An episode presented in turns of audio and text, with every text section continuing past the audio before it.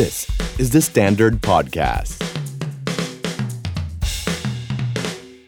Morning Well กับเฟิร์นศิรัทยาอิสระพักดี และผมวิทย์สิทธิเวคิน อัปเดตข่าวเช้าในแวดวงธุรกิจและการลงทุน พร้อมวิเคราะห์สถานการณ์สดจากผู้เชี่ยวชาญ เพื่อให้คุณไม่พลาดข้อมูลสำคัญในการตัดสินใจทุกวัน วัสดีค่ะ สวัสดีครับท่านผู้ชมครับ ยินดีต้อนรับเข้าสู่ Morning Wealth นะครับ รายการยามเช้าของ The Standard Wealth นะครับ และวันนี้อยู่กับเราสองคนผมวิทย์สิทธิเวคินครับ ดิฉันศิรัทยาอิสระพักดี พร้อมทีมงานทุกคนนะคะ ทุกเช้าวันจันทร์ถึงศุกร์มาเจอกันประมาณ7โมงแบบนี้นะคะทางช่องทางของ The Standard Well Facebook YouTube นะคะรวมถึงช่องทางอื่นๆ ถ้าอยากจะติดตามย้อนหลังทั้งทางพอดแคสต์ก็ได้ด้วยเช่นเดียวกันนะคะหรือว่าทาง Twitter Instagram และเว็บไซต์ค่ะ แล้ววันนี้นะครับก็เป็นวันจันทร์ที่ 18 มกราคมแล้วนะครับ ผ่านไป 2 สัปดาห์สำหรับเดือนค่ะมกราคมนี้นะครับข่าวใหญ่ที่ต้องติดตามไม่ว่าจะเป็นเรื่องของการที่วันพุธนี้แล้วตามเวลาท้องถิ่นประธานาธิบดีท่านที่ 46 ของอเมริกา ก็จะสาบานตนเข้ารับตำแหน่งกันด้วย แน่นอนใช่ค่ะเรื่องนี้มีผลต่อเรื่องของเศรษฐกิจแล้วก็การลงทุนทั่วโลกกันด้วยนะครับ ค่ะ รวมถึงเรื่องของโควิดอืม -19 นะคะ รวมถึงเรื่องวัคซีนด้วยที่ล่าสุดก็มีข่าวการเสียชีวิตของคนที่ได้รับวัคซีน เดี๋ยวเรามาอัปเดตเรื่องนี้กันนะคะว่าเป็นอย่างไรอืมแล้วก็ที่สำคัญอุตสาหกรรมยานยนต์ไฟฟ้าในอืมอนาคตที่ตอนนี้โอ้โหผู้เล่นในตลาดหลายรายเนี่ยก็เป็นบริษัทเทคด้วยนะครัคะบไม่ใช่บริษัทยานยนต์เพียงอย่างเดียวเดี๋ยวมาติดตามกันได้นะคะนะอะไปดูสิครับว่าที่ก่อนผ่านมาช่วงสุดสัปดาห์มีอะไรเกิดขึ้นบ้างครับค่ะนะมาดูฝั่งของสหรัฐกันก่อนนะคะ ย้อนกลับไปดูกันสักนิดนึงนะคะปลายสัปดาห์ที่ผ่านมาค่ะตลาดหุ้นสหรัฐดันเคลื่อนไหวในแดนลบนะคะแล้วก็เป็นแรงกดดันแม้ว่าโจไบเดนเองเพิ่งจะประกาศมาตรการ กระตุ้นเศรษฐกิจขนาดใหญ่ 1.9 แสนล้านดอลลาร์สหรัฐนะคะกับการนับถอยหลังสู่การเข้าสู่ประธานาธิบดีคนสหรัฐคนที่ 46 ก็ตามนะคะ แต่ว่าตลาดหุ้นสหรัฐนั้นปรับตัวลงพอสมควรเลยนะคะดาวโจนส์ลงไปครึ่งเปอร์เซ็นต์นะคะ S&P 500 ก็ลงไป0.72%นะแสกก็ลงไปกว่า 0.8%นะคะส่วนหนึ่งที่ทำให้ภาพรวมของการลงทุนตลาดหุ้นสหรัฐไม่ค่อยสดใสนะคะคือหุ้นกลุ่มพลังงานค่ะ ที่ถูกกดดันนะคะลงไปหนักถึง 4%ด้วยกัน แล้วก็ดูตลอดสัปดาห์นะคะ จะพบว่าเป็นสัปดาห์ที่ตลาดหุ้นสหรัฐเคลื่อนไหวในแดนลบ โดยเฉพาะ S&P 500 นะคะลงไป 1.5%เช่นเดียวกับ NASDAQ ส่วนดาวโจนส์ลงไปประมาณ 0.9%นะคะสิ่งสำคัญที่นักวิเคราะห์ประเมินไว้ก็คือหลายคนเริ่มตั้งคำถามนะคะว่าเอ๊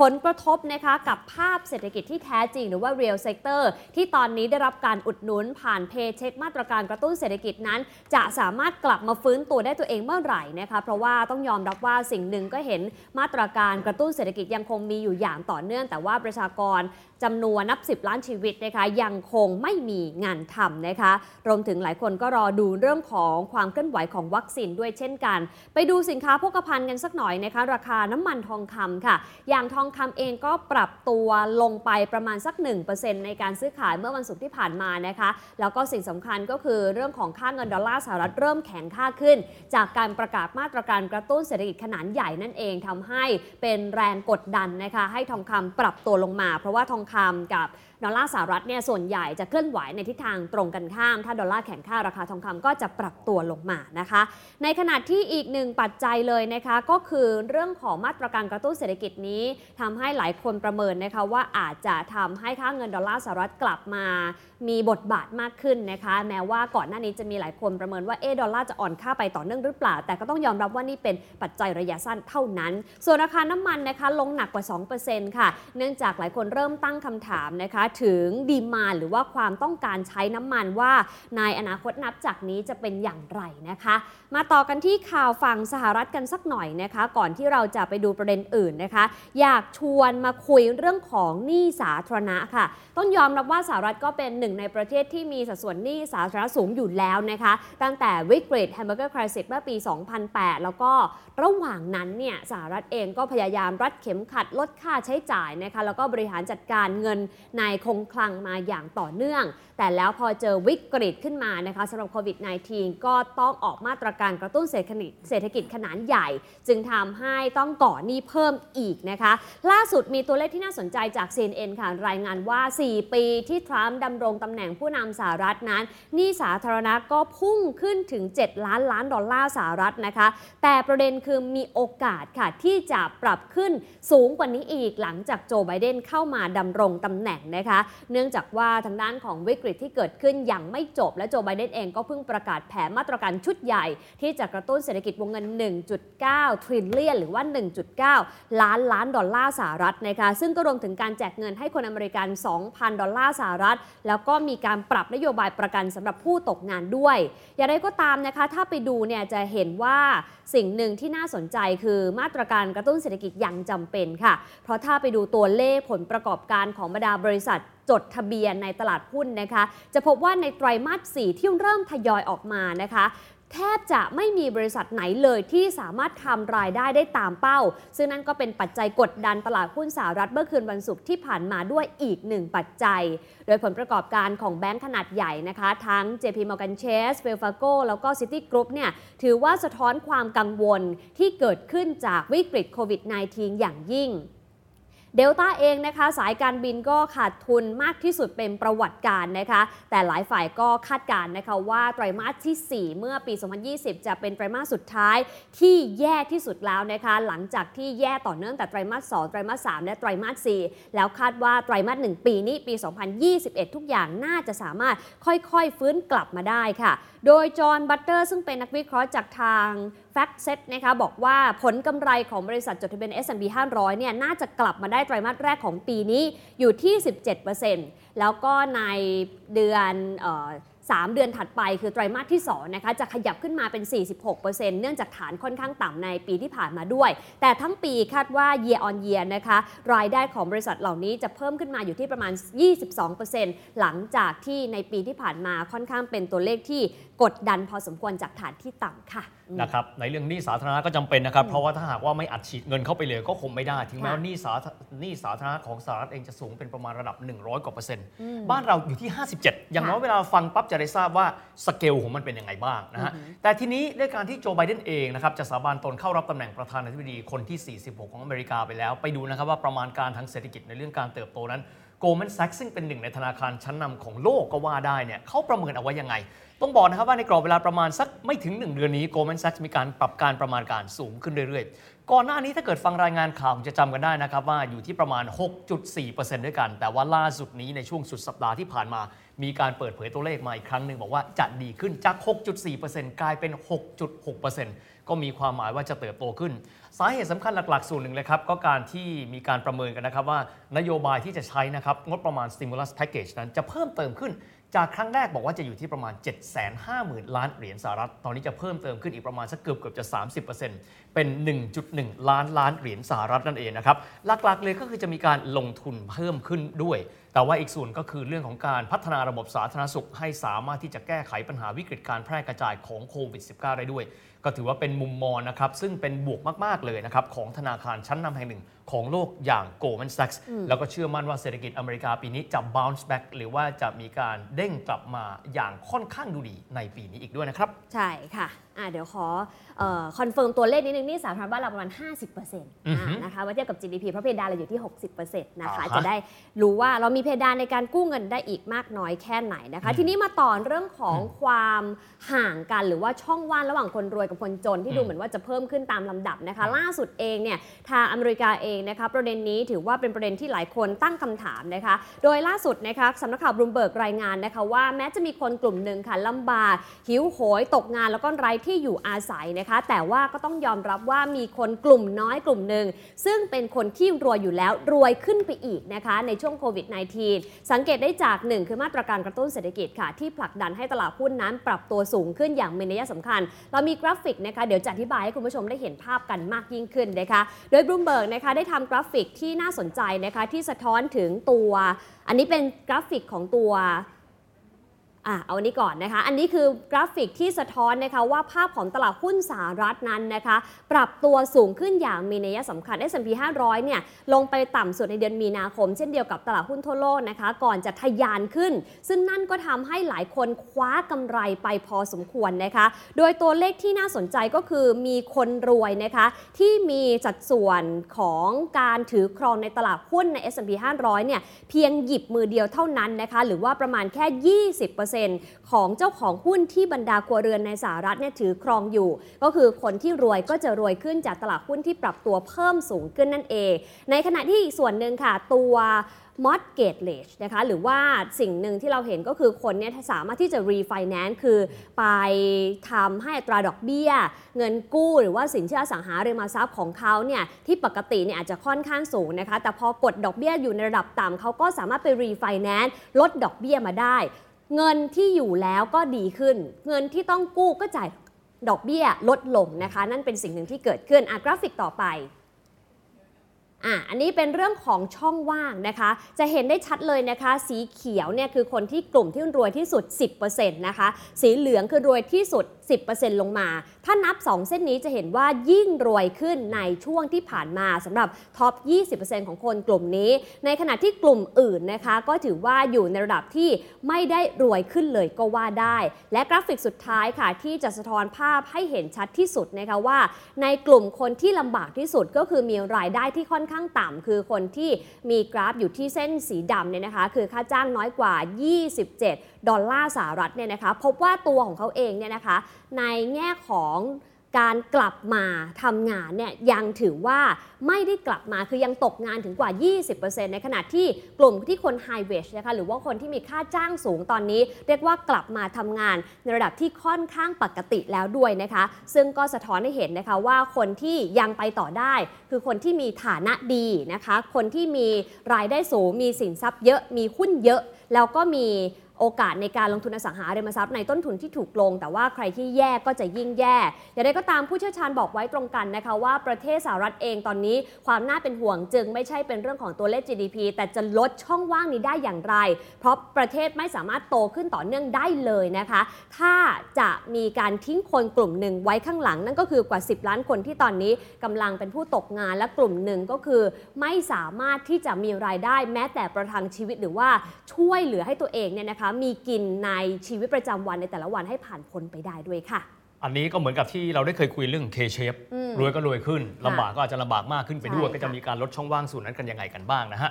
ทีนี้มาดูเรื่องของการเตรียมตัวเข้าสาบานตนของเออทางด้านของโจไบเดนก็เป็นว่าที่ประธานาธิบดีท่านที่ 46 ของสหรัฐอเมริกากันบ้างก็คือวันที่ 20 นี้แล้วค่ะตอนนี้ท่ามกลางกระแสความวิตกกังวลนะครับว่าจะมีความรุนแรงกันหรือไม่อย่างไรกันบ้าง เพราะว่าคงจำกันได้ประมาณ 2 สัปดาห์ที่แล้ว ก็คือวันพุธที่ 6 มกราคมนี้ก็มีเหตุการณ์นะครับกรณีที่มีผู้ที่ สนับสนุนทรัมป์นั้นเดินทางไปที่แคปิตอลฮิลกันด้วย ล่าสุดนี้ทางการสหรัฐอเมริกาเองนะครับจำเป็นต้องมีการระดมพลนะครับกองกำลังรักษาหรือว่าพิทักษ์มาตุภูมิ ก็คือ National Guard นั้น เข้าไปอยู่ในพื้นที่เพื่อเป็นการดูแลความเรียบร้อย เรื่องของ security check หรือว่าการเช็คในเรื่องของความปลอดภัยนั้นมีสูงมากๆทีเดียว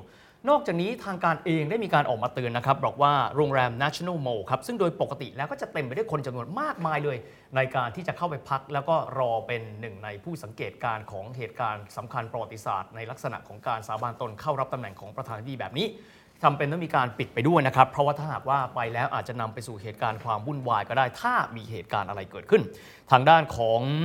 โจไบเดนเองก็บอกนะครับว่าถ้าหากว่าใครเนี่ย คิดว่าสามารถดูอยู่ที่บ้านได้ ก็ดูอยู่ที่บ้านนะครับอืมไม่จำเป็นที่จะต้องเดินทางไปด้วยค่ะแต่ทั้งนี้ทั้งนั้นการดูแลมาตรการความปลอดภัยสูงสุดนี้เนี่ยนะฮะไม่ได้เป็นเฉพาะ วอชิงตันดีซีก็คือนครหลวงแต่เพียงอย่างเดียว แต่ว่ายังทั้ง 50มลรัฐของสหรัฐอเมริกากันด้วย สิ่งที่มีความวิตกกังวลกันบ้างครับหลายๆท่านจะบอกว่าทำไมถึงจำเป็นต้องมีความวิตกกังวล เพราะว่าอเมริกาเองเนี่ยเรื่องของสิทธิในการถือครองอาวุธ ก็คือ rights to bear arms นั้นเป็นสิ่งที่มีอยู่ค่อนข้างกระจายตัวในหลาย ๆ มลรัฐกันด้วย ดังนั้นเรื่องของการควบคุมการดูแลนะครับกับความเรียบร้อยในหลายมลรัฐจึงเป็นสิ่งที่มีความจำเป็นเป็นพิเศษหนึ่งในมลรัฐซึ่งจำเป็นต้องมีการดูแลความปลอดภัยเป็นพิเศษก็คือมิชิแกนครับ ราะผลการเลือกตั้งของมิชิแกนในช่วงเดือนพฤศจิกายนที่ผ่านมา ถือได้ว่าค่อนข้างสูสีทีเดียว นอกจากนี้ประชากรบางส่วนยังสามารถที่จะถืออาวุธได้ จึงจำเป็นต้องมีการดูแลความปลอดภัยสูงที่สุดกันด้วยนะครับสำหรับทางด้านของมิชิแกนกันด้วย แต่ว่าอีกส่วนหนึ่งเลย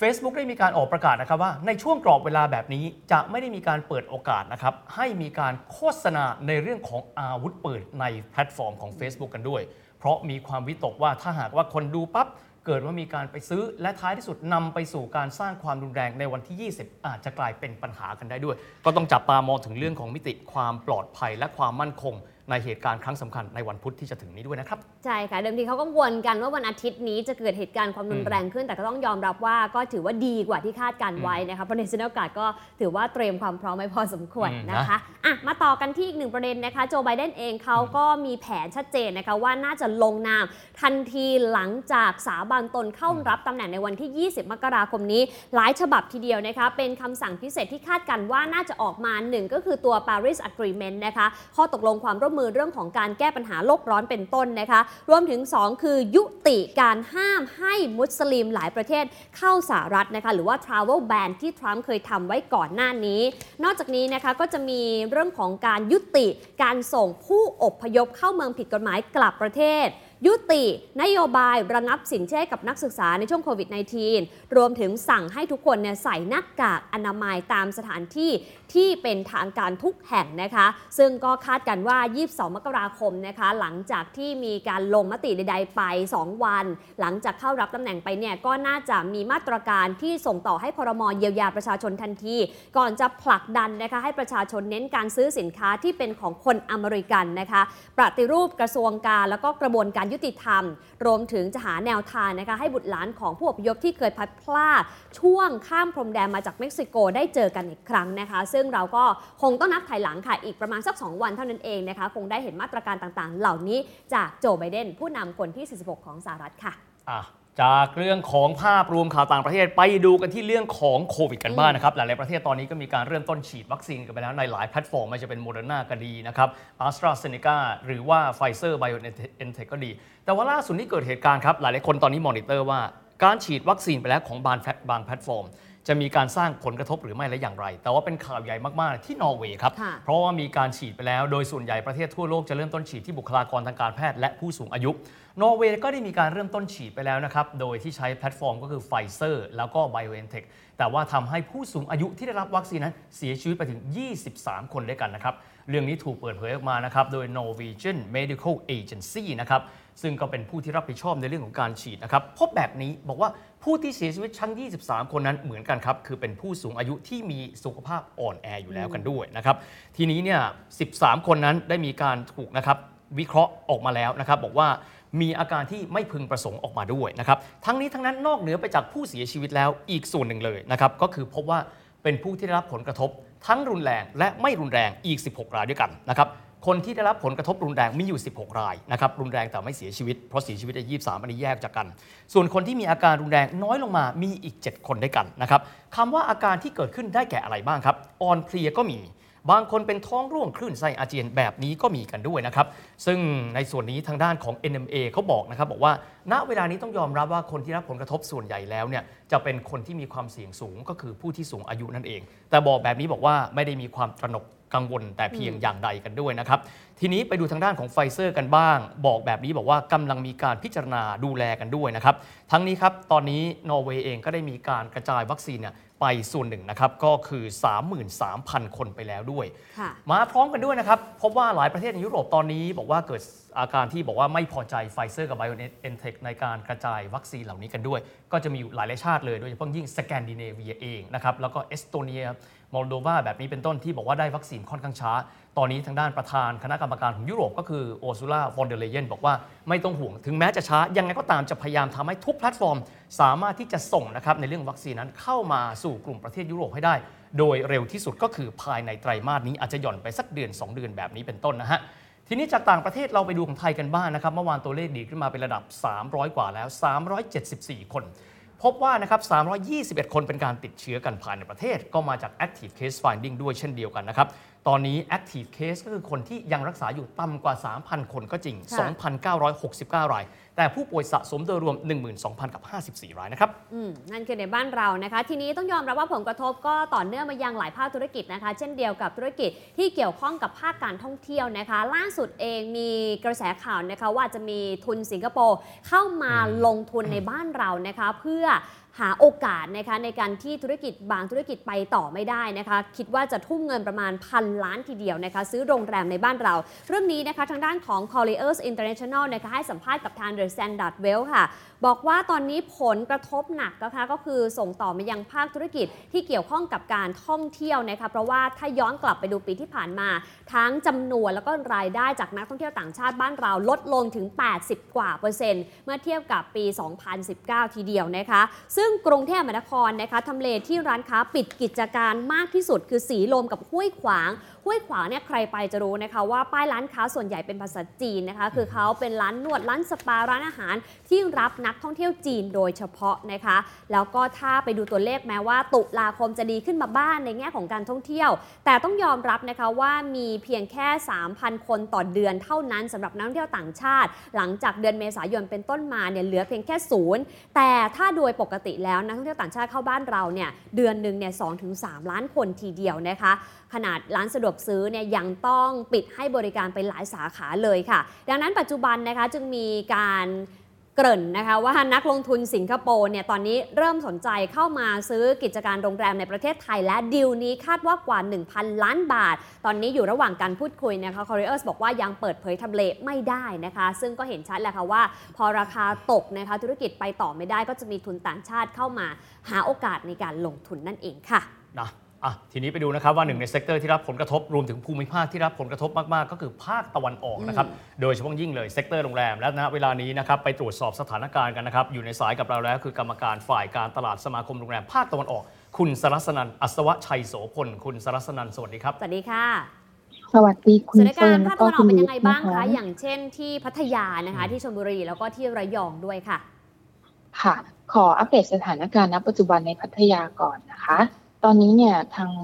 เอ่อจำนวนของโรงแรมที่เปิดอยู่เนี่ยเราเชื่อว่าต่ำกว่า 20%นะคะหลังจากที่เอ่อมีการประกาศมาว่าเราเป็นโซนแดงนะคะ โดยที่ของจันทบุรีเนี่ยปิดหมดแล้ว เพราะว่าท่านผู้ว่าเนี่ยประกาศปิดนะคะ เหลือในระยองกับตราดที่เอ่อยังพอเปิดบ้าง แต่ว่า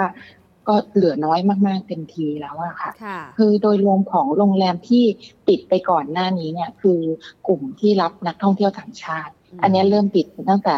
ปลายปีที่แล้วแล้วนะคะ จนเอ่อตอนที่เหลือกันตอนนี้จริงๆเนี่ยคือกลุ่มที่ยังสามารถรับคนไทยได้อืมนะคะ แต่ว่าในการรับของตลาดคนไทยเนี่ย คนไทยจะมาแค่ช่วงสุดสัปดาห์นะคะ หรือว่าในช่วงวันหยุดเทศกาลค่ะหรือในกลุ่มตลาดของอาสัมมนาก็ดีนะคะที่เรายังพอประทำกัน แต่พอค่ะหลังจากปลายปี คือเดือนธันวาที่ผ่านมาเนี่ยมีการประกาศปิดมาเนี่ย เราไม่สามารถรับตลาดใด ๆ ได้เลยนะคะ ก็เลยเกิดผลกระทบใหญ่มากในในเมืองเราอะค่ะค่ะ ครับ ในแง่ของมาตรการในการให้ความช่วยเหลือจากภาครัฐเอง เช่น นโยบายต่างๆ การกระตุ้นการท่องเที่ยวก็ดีต่างๆ ถือว่ามากเพียงพอแล้วหรือยังครับ ถ้ายังไม่เพียงพอคิดว่าอยากจะให้เติมในส่วนใดเป็นพิเศษบ้างครับ เราขอไม่เรียกว่ามากเพียงพอเราคิดว่าท่านมองข้ามตลาด ของกลุ่มอุตสาหกรรมการบริการไปเลยดีกว่าอืมแม้กระทั่งในการเยียวยาของเอ่อ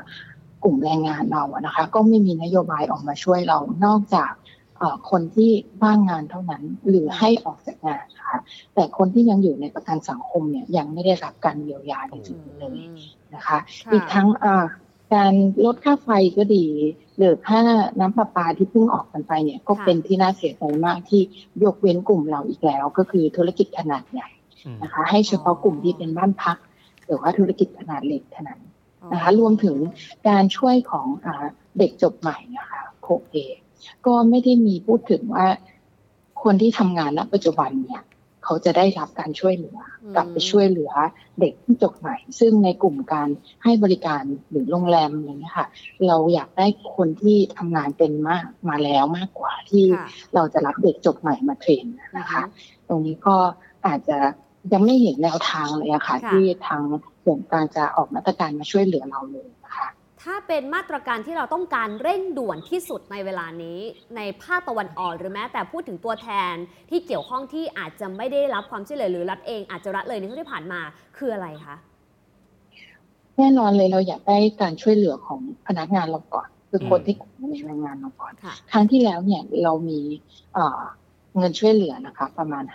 50-62%มาช่วยอืมอ่าทางฝ่ายผู้ประกอบการเองก็จะช่วยเติมเข้าไปอีกครึ่งหนึ่งนะคะค่ะแต่ครั้งนี้เรายังไม่มี ถ้าขอได้จริงๆเนี่ยเราอยากขอให้คนที่อยู่ในประกันสังคมของเราเนี่ย ได้รับเงินช่วยเหลือมาสักครึ่งหนึ่งก่อนอืมนะคะ เพื่อประทังให้อยู่รอดก่อน แล้วก็ให้ธุรกิจอะมันรันได้ก่อนค่ะนะคะแล้วก็เรื่องต่อไปก็คือว่าอ่าการจ่ายเงินสมทบของประกันสังคมอะค่ะณปัจจุบันนี้ประมาณสามเปอร์เซ็น เราขอเหลือหนึ่งเปอร์เซ็นม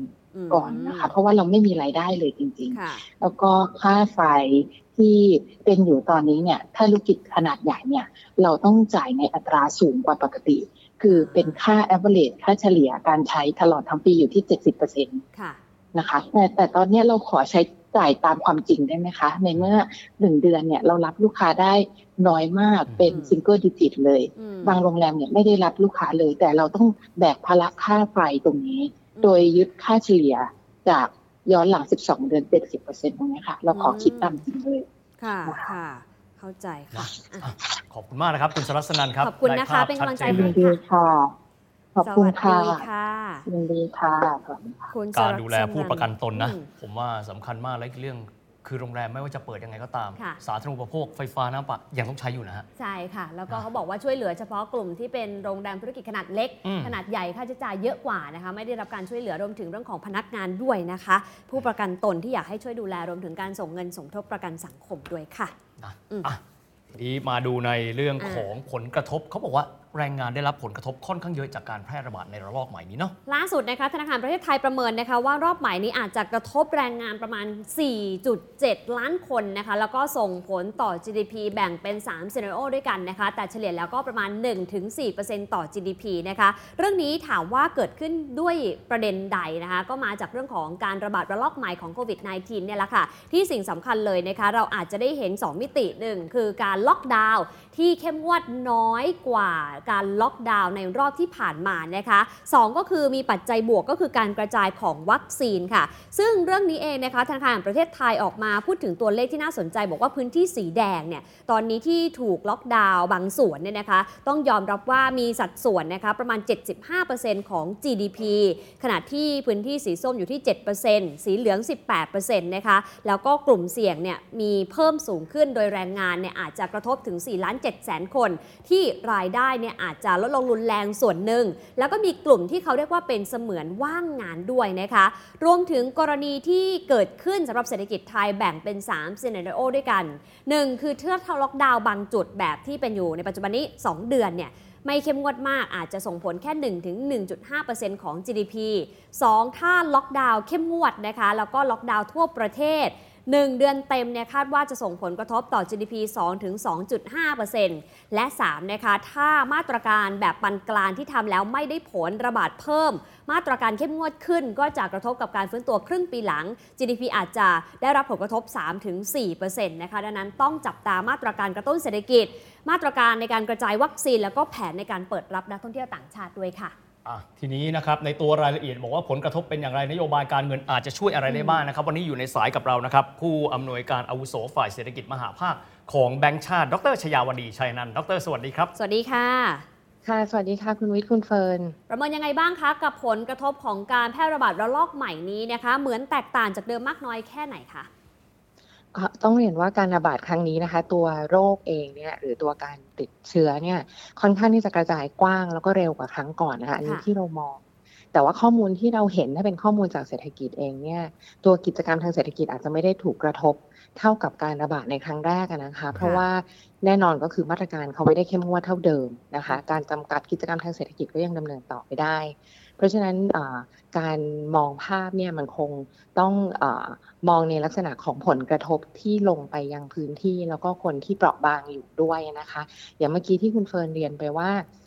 จริง ๆ แล้วถ้าเกิดมาตรการมันเข้มงวดแบบนี้ไป แต่ว่าเราโชคไม่ดีเนี่ยก็เป็นไปได้เหมือนกันที่ผลกระทบอาจจะค่อนข้างเอ่อรุนแรงแล้วก็ยืดเยื้อไปนะคะค่ะอ่าอันนั้นก็อาจจะอันนั้นอาจจะต้องยิ่งยิ่งยิ่งเร่งดูแลนะคะอืมสิ่งที่เรามีความกังวลก็คือ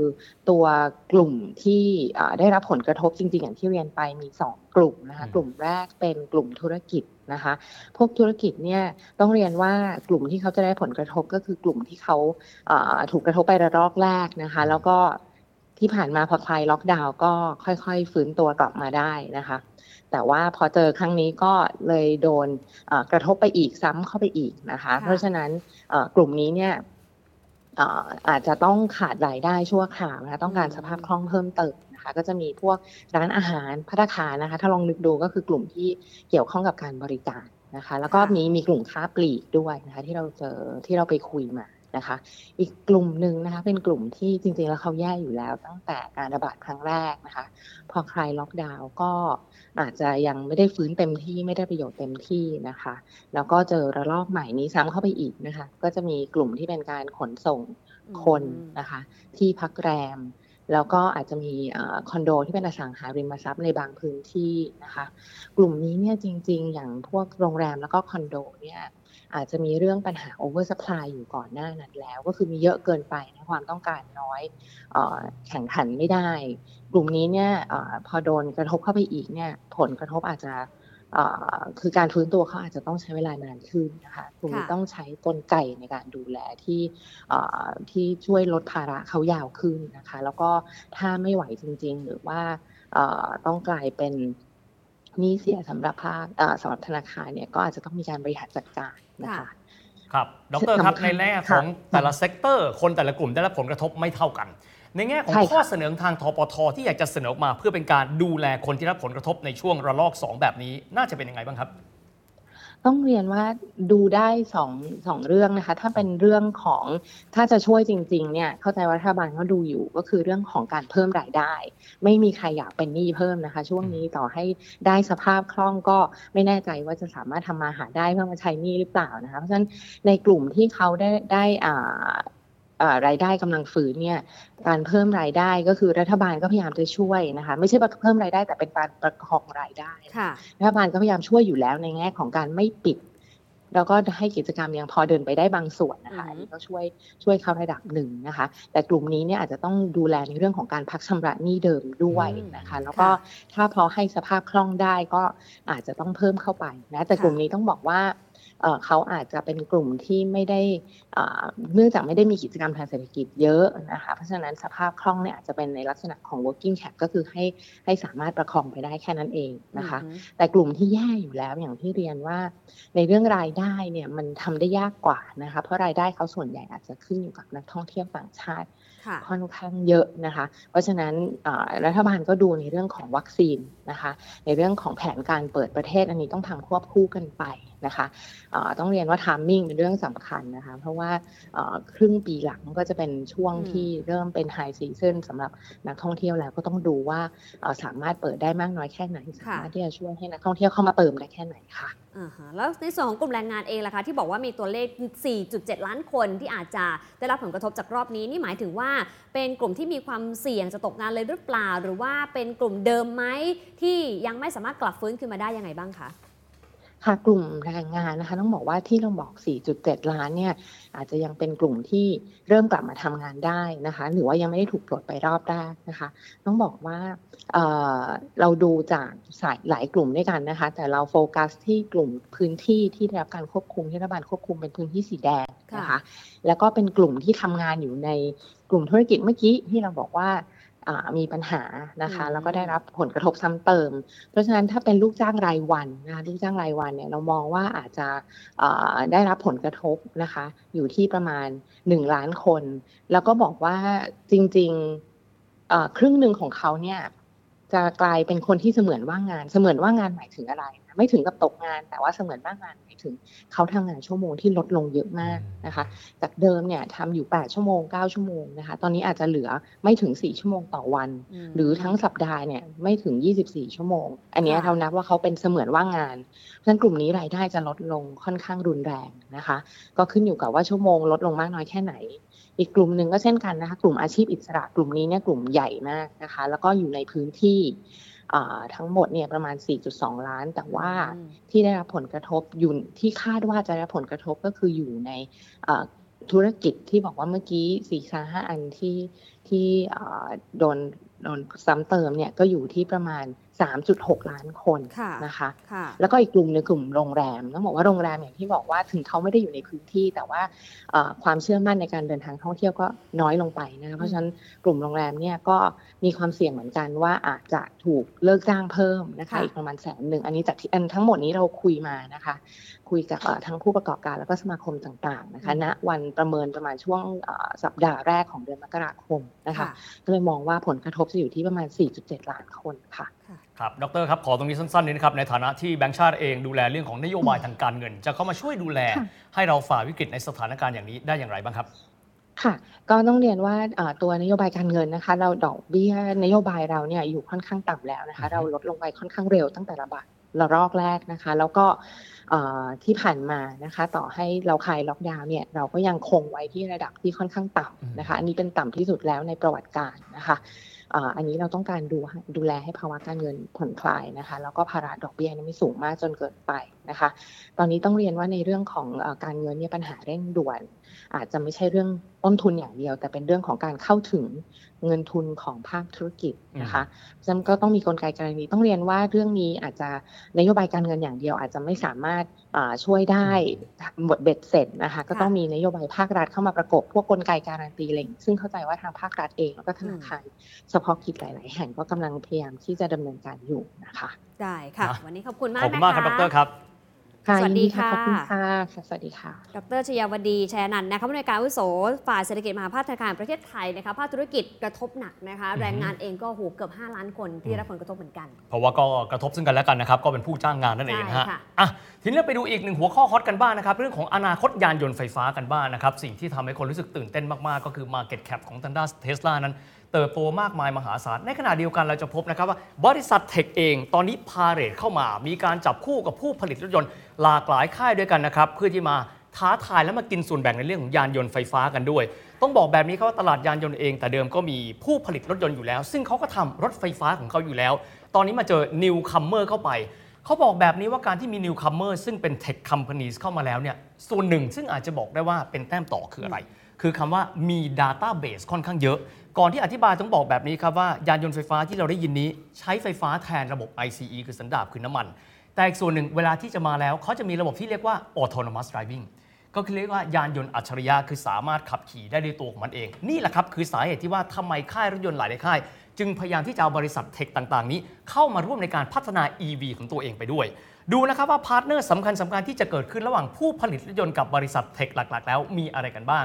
สัปดาห์ที่ผ่านมาเราได้มีการรายงานกันแล้วนะครับว่าก็เป็นคู่อเมริกันกับเกาหลีใต้ ก็คือ Hyundai นั้นจะมีการจับมือกันกับ Apple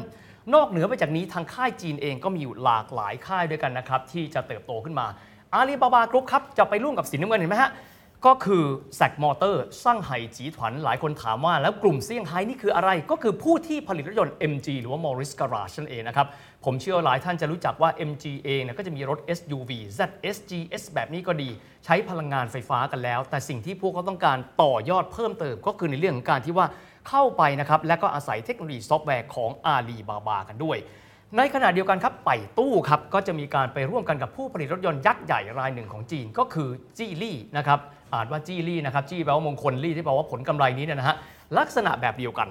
คนดูแลในเรื่องของรถยนต์ก็ผลิตไป ดูแลในเรื่องซอฟต์แวร์ก็จะมีไป่ตู้นั้นเข้ามาด้วย ในขณะเดียวกัน Foxconn ครับอันนี้เป็น part manufacturer คือไม่ได้ผลิตรถทั้งคัน แต่เป็นบริษัทที่ผลิตชิ้นส่วนอิเล็กทรอนิกส์ก็คือไต้หวัน อันนี้จะมารวมกับจีลี่พร้อมกันไปด้วย เพราะฉะนั้นมองแล้วจะพบว่าหน้าตาคล้ายๆกันเลยนะครับ คือการที่ฝั่งหนึ่งผลิตรถยนต์อีกฝั่งหนึ่งมีเทคโนโลยีกันด้วยนะฮะ ซึ่งอันนี้ก็จะเป็นอนาคตของทางด้านของผู้เล่นรายใหม่ที่กำลังจะเกิดมาจาก 3-4 ค่ายนี้กันด้วยนะครับ เมื่อถามว่าความสำคัญอย่างที่ได้บอกนะครับก็คือในเรื่องของ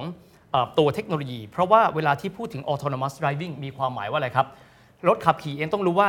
จอดติดไฟแดงปั๊บสื่อสารกับไฟเขียวไฟแดง ตกลงแล้วรถจะประมวลผลให้หยุดสักกี่นาที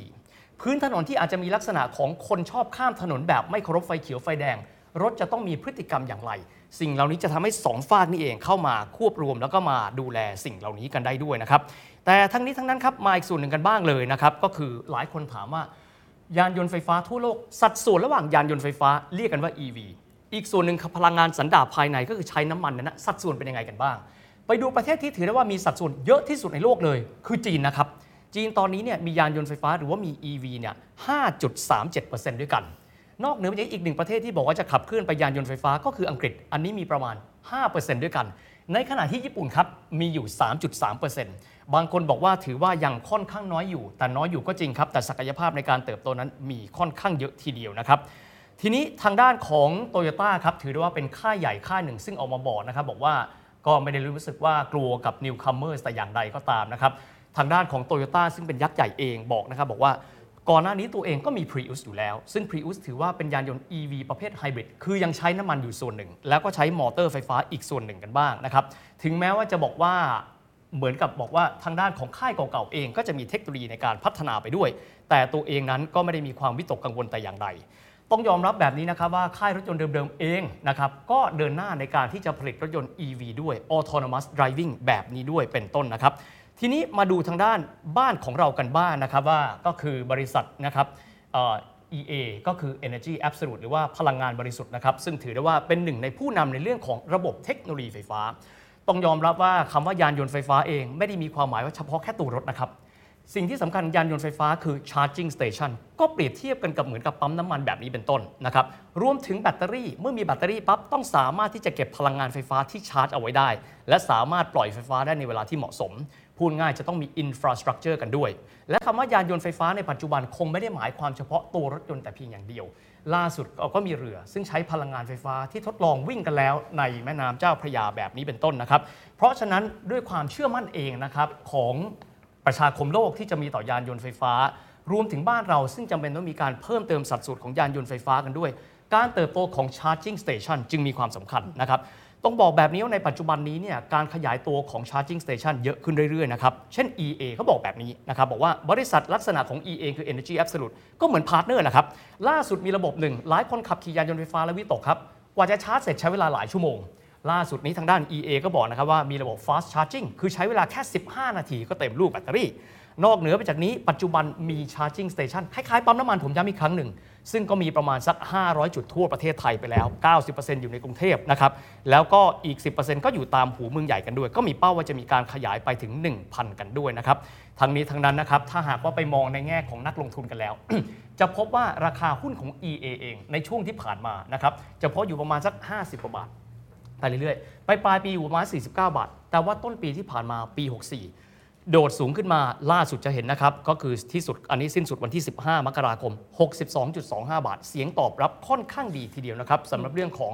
ยานยนต์ไฟฟ้าที่จะเติบโตขึ้นรวมถึง prospect ในการเติบโตของ EA ด้วยนั่นเองนะครับสายต่อสายตรงเลยนะคะ คุยกับผู้บริหารสักหน่อยนะคะว่าอุตสาหกรรมไฟฟ้าในอนาคตจะเป็นอย่างไรรวมถึง EA มีแผนอย่างไรบ้างนะคะ พูดคุยกับคุณอมรทรัพย์ทวีกุลนะคะ รองประธานเจ้าหน้าที่บริหารจากทางด้านบมจพลังงานบริสุทธิ์หรือว่า EA อยู่ในสายกับเราแล้วสวัสดีค่ะ คุณอมรสวัสดีครับ สวัสดีครับ สวัสดีครับผมครับคุณอมรครับดูแล้วเหมือนตอนนี้ทั่วโลกจะเกียร์ไปในทางไฟฟ้าทางด้านของโครงสร้างพื้นฐาน และพื้นฐานในการที่จะทำให้ EV บ้านเราเติบโตขึ้น คุณอมรมองตรงนี้ยังไงบ้างครับ คือผมว่ามันก็ส่วนหนึ่งก็ต้องบอกว่าเป็นเพราะว่ามันมีเอ่อผู้เล่นเบอร์ใหญ่ๆในโลกเนี่ยฮะเริ่มเอ่อทั้งรายเก่านะฮะก็เริ่มมีการประกาศรถยนต์ที่เป็น EV มากขึ้นนะครับ แล้วก็ผู้เล่นรายใหม่ ๆ ที่เป็นบริษัทค่อนข้างเป็นยักษ์ใหญ่ ก็เริ่มออกมาพูดเรื่อง EV กันมากขึ้นค่ะคือมันก็มี information feed เข้ามาคนก็จะเริ่มต้องบอกว่าคุ้นเคยกับรถ EV มากขึ้น ก็จะไม่ได้รู้สึกว่ามันเป็นสิ่งแปลกใหม่ หรือว่าเป็นสิ่งที่เอ่อ ห่างไกลตัวเราละใช่ไหมฮะประกอบกับภาครัฐเองเนี่ยก็ต้องบอกว่าปีที่แล้วเนี่ยภาครัฐก็พยายามมีมาตรการส่งเสริมนะค่อนข้างต่อเนื่องไม่ว่าจะเป็นเรื่องของ BOI เรื่องของภาษีอะไรต่างๆนะครับมีการปรับโครงสร้างภาษี เพื่อเอื้อให้กับรถที่เป็น plug-in hybrid หรือแม้กระทั่ง EV เองเนี่ยมันมีราคาที่ต้องบอกว่าดึงดูดใจมากขึ้นนะครับเมื่อเทียบกับรถยนต์สันดาปนะครับแล้วก็เรื่องของ infrastructure ก็วันนี้ก็ต้องบอกว่านอกเหนือจากเราซึ่ง ทำในในฐานะของไอ้บริษัทพลังงานมหานครแล้วในเรื่องของการติด charger เนี่ยก็เริ่มมีผู้เล่นรายอื่นเนี่ยกระโดดเข้ามานะฮะทำ charger ด้วย คือผมว่าสิ่งเหล่านี้มันทำให้ตลาดมันดูคึกคักขึ้นอืมพอตลาดมันดูคึกคักขึ้น มันก็มันก็เขาเรียกนะมีบรรยากาศนะคนก็เริ่มอยากจะรู้เอ๊ะ EV คืออะไรอะไรค่ะใช่ไหมฮะมันคืออะไรใช้งานยังไง เริ่มศึกษาเริ่มอะไรมากขึ้น ก็อืมเริ่มมีการนำไปสู่การที่อาจจะซื้อลองมาใช้ อาจจะเป็นอืมไซส์เล็ก ๆ นะฮะอะไรพวกเนี้ยมันก็เลยทำให้อ่า ภาพของการใช้ EV บ้านเราก็เริ่มดูมีแนวโน้มที่จะดีขึ้นนะครับเมื่อเทียบกับประเทศอื่น ๆ ที่อยู่ในอ่าภูมิภาคใกล้เคียงกับเราค่ะ ทีนี้ต้องยอมรับนะคะว่า EA เนี่ยถ้าพูดถึงราคาหุ้นนะคะอืมก็ตอบรับไปพอสมควรแล้วเรามองว่าสิ่งที่เราจะเดินหน้าต่อนะคะ ในฐานะผู้ที่เป็นส่วนหนึ่งและกันในอุตสาหกรรม พลังงานไฟฟ้านี้นะคะ คืออะไรบ้างในปี 2564 นี้คะก็จริง ๆ เราเราคงยังต้องพยายามจะทำในสิ่งที่เราได้ประกาศไว้ก่อนหน้านี้ให้เสร็จ ในปีค่ะนี้อะนะครับ ไม่ว่าจะเป็นเรื่องของโรงแบตเตอรี่อืมนะครับ ซึ่งเราก็มีแผนว่าจะเสร็จในช่วงอ่าปลาย Q1 นี้นะครับค่ะแล้วก็น่าจะเริ่มคอมเมอร์เชียลได้นะในช่วง Q2 นะฮะเรื่องของอ่าเรือไฟฟ้านะครับ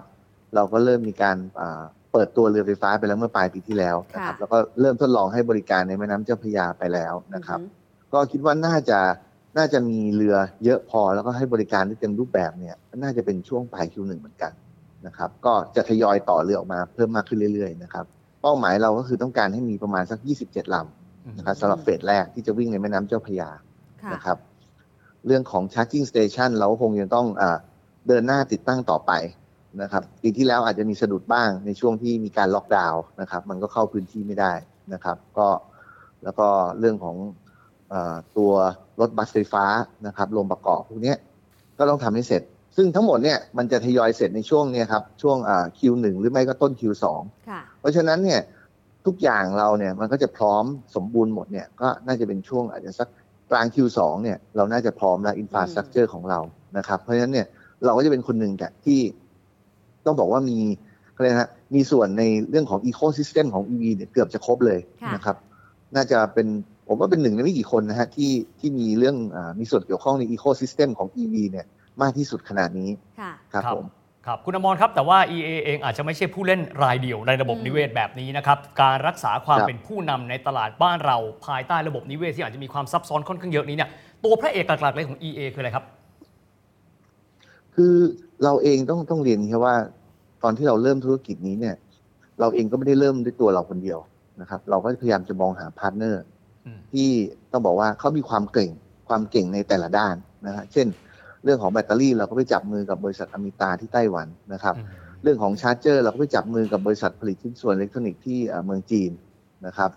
เรื่องของรถบัสเองเราก็จับมือกับ partnerนะฮะเพราะฉะนั้นเนี่ยคือเราเราเรามองอยู่แล้วว่าธุรกิจพวกนี้ฮะมันจะต้องสร้างจุดแข็งให้กับตัวเองให้ได้ แล้วก็ต้องมีอะไรนะมีพัฒนาการอย่างต่อเนื่อง เพราะฉะนั้นด้วยด้วยตัว E เองเนี่ยถ้าเราจะบอกว่าเราจะไปสร้างคนแล้วก็สร้างทีมขึ้นมาเพื่อ เพื่อทำเรื่องของ R&D ทั้งหมดเนี่ยมันคงเป็นไปไม่ได้อืมค่ะนะครับแล้วมันอาจจะต้องบอกว่าอะไรใช้เวลานานอืมเราอาจจะตกเวทีตกรถนะฮะเพราะฉะนั้นกลยุทธ์ที่เราเดินที่ผ่านมาก็คือเราก็พยายามไปจับมือกับ partner ที่เราคิดว่า มี vision ที่คล้ายๆกัน แล้วก็เอ่อมีแนวคิดคล้ายๆกันนะครับ แล้วก็มองหาคนที่จะช่วยกันผลักดันนะเราก็ได้ partner หลาย ๆ คนมา ซึ่ง partner เหล่านี้ก็จะมาช่วยเราในการทำเรื่องของ R&D ในการที่จะสร้างจุดแข็งให้กับ Product ของ EA ยกตัวอย่างเช่นอย่างเอ่อวันเนี้ยผมเชื่อว่า ในเรื่องของระบบชาร์จของแบตเตอรี่รถยนต์ไฟฟ้าเนี่ย ไม่ว่าจะเป็นเรือไฟฟ้าหรือยนต์ไฟฟ้านะมันเหมือนกันเนี่ย ผมว่าเราน่าจะเป็นคนหนึ่งที่มีระบบชาร์จที่เร็วที่สุดในโลกอืมนะฮะต้องพูดอย่างนี้เลย เพราะว่าในโลกนะด้วยคะไซส์ผมว่าอืมอยู่ top top ต้นๆของโลกอืฮะมด้วยเวลาที่เราใช้เนี่ยฮะค่ะเพราะว่าเรือไฟฟ้าเนี่ยเรา install ไป 800 kilowatt hour เนี่ย เราใช้เวลาชาร์จแค่ประมาณ 15 นาทีให้ได้ 80เปอร์เซ็นต์อืมซึ่งผมผมต้องบอกว่ามันเร็วมากอืมค่ะนะฮะอ่าซึ่งค่ะผมไม่แน่ใจถ้าถ้าดูคือเราก็ไม่แน่ใจว่าเอ๊ะมันมีคนอื่นในโลกที่ที่ทำได้ขนาดนี้หรือเปล่าอืมนะครับแต่คิดค่ะว่าเราเองก็เป็นคนหนึ่งที่ด้วยเวลา 15 นาทีเนี่ย ผมคิดว่ามันค่อนข้าง challenge นะฮะแต่ว่าเราวันเนี้ยเราทำมาแล้วในเรื่องในเรื่องของเรือนะครับ แล้วทุกวันนี้เรือมันก็วิ่งอยู่ในแม่น้ำทุกวันอืมก็มีการชาร์จทุกวัน ก็เราก็ ต้องบอกว่าเราก็ยังเก็บข้อมูลเรื่องของอาการใช้นะฮะซิสเต็มตัวนี้ค่ะแต่ถามว่าอันเนี้ยมันคือจุดแข็งของเรา เพราะว่าเนื่องจากว่าตลาดที่ EA มองเนี่ย วันนี้เรามองไปที่ตลาดที่มันเป็น Public Transport ก็คือเป็นรถสาธารณะ ไม่ว่าจะเป็นในเชิงของขนคนหรือขนสินค้าค่ะนะฮะครับซึ่งตลาดตรงเนี้ยเรามองว่ารถเนี่ยไม่ต้องการที่จะเสียเวลาในการที่จะหยุดพักนานใช่นะฮะค่ะเพราะว่าเวลาที่เขาวิ่งเนี่ยยิ่งเขาวิ่งเยอะเขายิ่งได้เงินเยอะอ่าถูกไหมฮะเพราะฉะนั้นค่ะ อันแรกก่อนโจทย์ก็คือเขาต้องหยุดหยุดไม่นานอืมนี่ถามว่าแล้วประมาณเท่าไหร่อืมนะครับ โจทย์แรกที่เราตั้งตอนนั้นคือเรามองว่าสักสิบห้านาที อันเนี้ยครับคือมันมันเป็นเวลาที่มันเหมือนกับเขาหยุดจอดเติมน้ำมันนะฮะค่ะอืมค่ะจนะฮะโอเคนะครับหยุดจอดเติมน้ำมันแวะพักนิดหน่อยอะไรเนี้ยผมคิดว่า15นาทีมันก็ได้เป็นเวลาที่เขาไม่รู้สึกว่ามันแตกต่างอ่าอืม แล้วเราก็เลยตั้งทาร์เก็ตว่าเราจะทำยังไงให้ได้ 15 นาทีครับนะครับสั้นๆอีกซึ่งนิดนึงนะคะคุณอมรครับคะพอดีอย่างที่คุณอมรบอกไว้ว่าตอนนี้บ้านเราอุตสาหกรรมพลังงานไฟฟ้าเริ่มมาแล้ว แต่ว่าสิ่งที่อยากให้รัฐสนับสนุนเพิ่มเติมมีอะไรหรือเปล่า เพราะอย่างจีนเขาก็จะมี subsidy ให้กับผู้อืมซื้อด้วย support ผู้ที่เป็นผู้ผลิตด้วยเราในส่วนของ infrastructure ต้องการความสนับสนุนเพิ่มเติมส่วนไหนบ้างไหมคะคือก็ต้องบอกว่าจริง ๆ ด้วย ต้องบอกว่าจริง ๆ ด้วย ด้วยศักยภาพของประเทศจีนนะเขาอาจจะสามารถที่จะ subsidize อะไรได้ค่อนข้างเยอะอืมนะครับ เนื่องจากเขาขนาดเศรษฐกิจเขาใหญ่เขามีเงินเยอะ คืออย่างประเทศไทยเองเนี่ย ผมว่าอย่างน้อยก่อน ถ้าเรามองตัวเราเนี่ย วันนี้ประเทศไทยที่ผ่านมาเราก็เป็นประเทศที่ประกอบรถยนต์ผลิตรถยนต์เยอะอยู่แล้วในปีหนึ่งเพราะฉะนั้นค่ะจริง ๆ ในแง่บุคลากรที่มีองค์ความรู้พื้นฐานเรื่องรถยนต์นะฮะต้องบอกว่าองค์ความรู้พื้นฐาน เพราะผมว่าไม่ว่าจะเป็น ICE หรือ EV เนี่ยรถยนต์ทั้งสองแบบมันก็คือรถยนต์นั่นแหละ เพราะฉะนั้นมันก็ยังมีเรื่องของตัวอ่าตัวถังนะเรื่องของครับ safety เรื่องของค่ะระบบช่วงล่างอะไรต่างๆ พวกนี้นะครับเพราะฉะนั้นเรามีบุคลากรพวกนี้อยู่แล้วครับนะครับทีนี้ถามว่าเอ๊ะแล้วทำยังไงเราถึงจะคงความเป็นประเทศชั้นนำในการที่จะอาอยู่ในอุตสาหกรรม EV ได้เนี่ยค่ะคือผมว่าวันนี้สิ่งที่ภาครัฐต้องทำให้นักลงทุนเห็น แล้วก็ทำให้ผู้ประกอบการเห็นเนี่ยก็น่าจะเป็นเรื่องของ demand ที่มันจะเกิดขึ้นครับค่ะ demand นะนะฮะอะคือครับเหมือนประเทศจีนตอนที่เขาเริ่มฮะเขาก็บอกเลยว่า ภายในกี่ปีสี่ห้าปีเขาต้องมีสิบเปอร์เซ็นต์ใช่ค่ะเพราะฉะนั้นพอมันพูดตัวเลขนี้ออกไปเนี่ยใช่ไหมฮะทุกคนคำนวณได้เนี่ยอืมว่ารถมีอยู่เท่าไหร่เพราะฉะนั้นมันจะค่ะเกิดดีมานเท่าไหร่ค่ะเพราะฉะนั้นมันก็จะเริ่มดึงดูดผู้ประกอบการบางคนเนี่ยครับที่กำลังจะ invest ในเรื่องของ EV เนะฮะให้เขาเห็น opportunity อันนี้ถูกไหมได้ฮะค่ะชัดเจวันนนี้ขอบคุณมากค่ะอ่าขอบคุณมากครับคุณอมรครับ สวัสดีค่ะครับผมครับครับ ชัดเจนทีเดียวนะคะนะครับบ้านเราผมฝากนิดหลายคนถามแล้วเปอร์เซ็นต์เป็นเท่าไหร่ เราขายประมาณ 20,000 คัน จากประมาณ 8 0 0 0 0 0 คัน ก็ประมาณสัก 2%กว่ากว่าๆค่ะนะอันนี้ก็คือสัดส่วนของ EV ในบ้านเราแต่ EV ก็มีหลายประเภทโอกาสหน้าค่อยมาคุยกันนะ ใช่ค่ะนะก็ต้องเร่งในเรื่องของดีมานด้วยเหมือนกันนะคะมาตามกันต่อเรื่องของหุ้น PTTOR อืม คือจริงๆคือ OR นะคะ เพราะว่า 24 มกราคมนี้ หลายคนนะคะเตรียมที่จะเข้าไปจองก็ใกล้แล้วนะ ถูกต้องนะคะเออในอีกไม่กี่วันเท่านั้นเองนะคะ จริง ๆ แล้วเนี่ยต้องยอมรับว่าถือว่าเป็นหุ้นที่ค่อนข้างฮอตทีเดียว แต่คำถามคือแล้วจะกระทบกับในภาพของการลงทุนอย่างไรนะคะ เพราะว่า 24 มกรานี้ให้กับผู้ลงทุนรายย่อยไปจอง small lot first นะคะก็คือมีโอกาสที่ทุกคนเนี่ยจะได้เท่ากันนะคะ ก็คือใครซื้อน้อยได้ก่อนเป็นต้นนะคะ ส่วนอีกมุมหนึ่งก็คือ 25มกราคม ก็จะเป็นกลุ่มของผู้ถือหุ้นเดิมนะคะอย่างไรก็ตามถ้าไปดูแล้วนะคะ ล่าสุดมีการคาดการณ์ว่าอาจจะมีนักลงทุนสถาบันบางกลุ่ม อาจจะต้องขายหุ้นไทย ตอนนี้ถือครองไว้ค่อนข้างเยอะออกมานะคะทำให้กดดัชนีตลาดหุ้นไทยลงมา เพื่อที่จะนำเงินนะคะ ส่วนนี้นี่แหละไปลงทุนในหุ้นของ OR นะคะ เพราะว่าถ้าย้อนกลับไปนะคะ สัปดาห์ที่ผ่านมานะคะ จะเห็นว่าหุ้นไทยลงไปประมาณ 17 จุดนะคะ แล้วก็ที่ลงไปหนักสุดคือเมื่อวันศุกร์นี่แหละกว่า 16.8 จุดด้วยกันนะคะ ซึ่งถ้าเราเองเนี่ยลองย้อนกลับไปจะเห็นว่าหุ้นที่กดดันมากที่สุดคือเดลต้านะคะลงไปถึง 5.6 แล้วก็หุ้นเดลต้าเองลงมาประมาณสัก 8%ที่กดดันตลาดมากว่า 5.6 จุดนะคะบริษัทหลักทรัพย์ทริตี้บอกแบบนี้ บอกว่าถ้าดูปัจจัยในประเทศนะคะตัวเลขที่เราจะได้เห็นกันคือการนำเข้าส่งออกในวันศุกร์ที่ 22 นี้ แต่เราก็ต้องดูเรื่องของ OR ด้วย คือบริษัทปตทน้ำมันและการค้าปลีกจำกัดมหาชนนะคะที่น่าจะมีการทยอยขายของนักลงทุนสถาบันออกมา เพื่อที่จะเข้ามารับลงทุนใน OR นะคะเพื่อที่จะปรับ พอร์ตการลงทุนนะคะให้ล้อไปกับโอกาสในการลงทุนใน OR ซึ่งคาดว่าอาจจะกดให้หุ้นไทยนะคะตัวเส้นเด็กย่อลงมาได้ประมาณ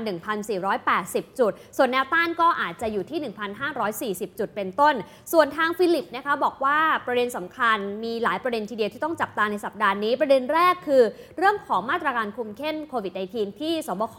เขาขีดเส้นไว้ว่า 18 ถึง31มกราคมนี้นะคะก็จะต้องพยายามที่จะคุมเข้มให้ได้มากที่สุดนะคะซึ่งต้องติดตามผู้ติดเชื้อใหม่รายวันอย่างต่อเนื่อง 2 คือตัวเลขของ GDP จีนนะคะที่จะประกาศ GDP ไตรมาส 4 คาดการณ์ว่าน่าจะโตขึ้นได้นะคะ 6.1% year on year แล้วก็ขยายตัวจากไตรมาสก่อนหน้า 3.2%นะคะซึ่งก็สะท้อนว่าภาพรวมของจีนน่าจะเป็นเศรษฐกิจที่น่าจะยืนบวกได้ประเทศหลักๆ ประเทศเดียวในโลกนะคะ ส่วนอีกหนึ่งประเด็นคือกลางสัปดาห์นี้โจไบเดนจะเข้ารับพิธีสาบานตนก็ถือว่าเป็น 3 สิ่งที่ต้องจับตาในสัปดาห์นี้ค่ะ นี่สัปดาห์นี้ก็ร้อนพอสมควรถึงแม้อากาศจะค่อนข้างเย็นนะฮะอะทีนี้มาดูกันบ้างโดยปกติแล้วเดือนมกราแบบนี้ก็จะมีบริษัทที่เขาจะมีการทยอยประกาศผลประกอบการของไตรมาสที่ 4 กันด้วยอืมและส่วนใหญ่ที่ส่งเร็วมากและมีการประกาศเร็วมากก็คือกลุ่มแบงค์ค่ะกลุ่มแบงค์ก็บอกแบบนี้ว่าในปีหน้านะครับก็คือปีนี้ดีกว่า ยังหลงปีที่แล้วอยู่นะ